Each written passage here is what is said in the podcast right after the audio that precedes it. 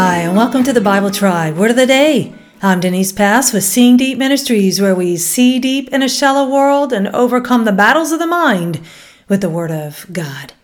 Suffering is a part of life in a fallen world, but suffering is never in vain. The purpose of suffering is seen in the fruit it bears. Reading today in the book of Acts 1 and 2, and the verse of the day is Acts 1, verse 3. After his suffering, he presented himself to them and gave many convincing proofs that he was alive. He appeared to them over a period of 40 days and spoke about the kingdom of God. Word of the day is suffering. It is the Greek word pascho. It means passion, to suffer punishment, to be afflicted, oppressed by, to endure or undergo pain, the disfavor of man or God. The definition passion evokes the phrase we have all likely heard the passion of Christ. Christ suffered the wrath of God on our behalf, something he did not deserve, but he chose. This puts our suffering into a different context. When we think we don't deserve suffering, we can look to Christ's passion. He did not complain of his suffering, but passionately, with joy, faced it, knowing what he was achieving.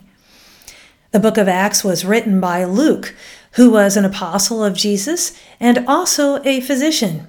The Enduring Word commentary notes that William Ramsay, a noted archaeologist, archaeologist and Bible scholar, proved that the historical record of Acts is remarkably accurate regarding the specific practices, laws, and customs of the period it claims to record. It is definitely the work of contemporary eyewitnesses.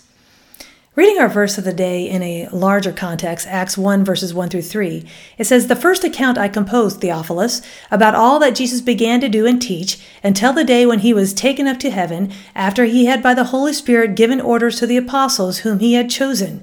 To these he also presented himself alive after his suffering, by many convincing proofs, appearing to them over a period of forty days, and speaking of the things concerning the kingdom of God.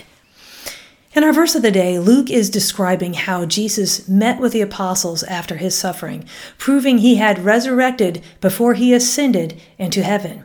His disciples witnessed his suffering. They did not want him to suffer, yet Christ chose the suffering to save his people.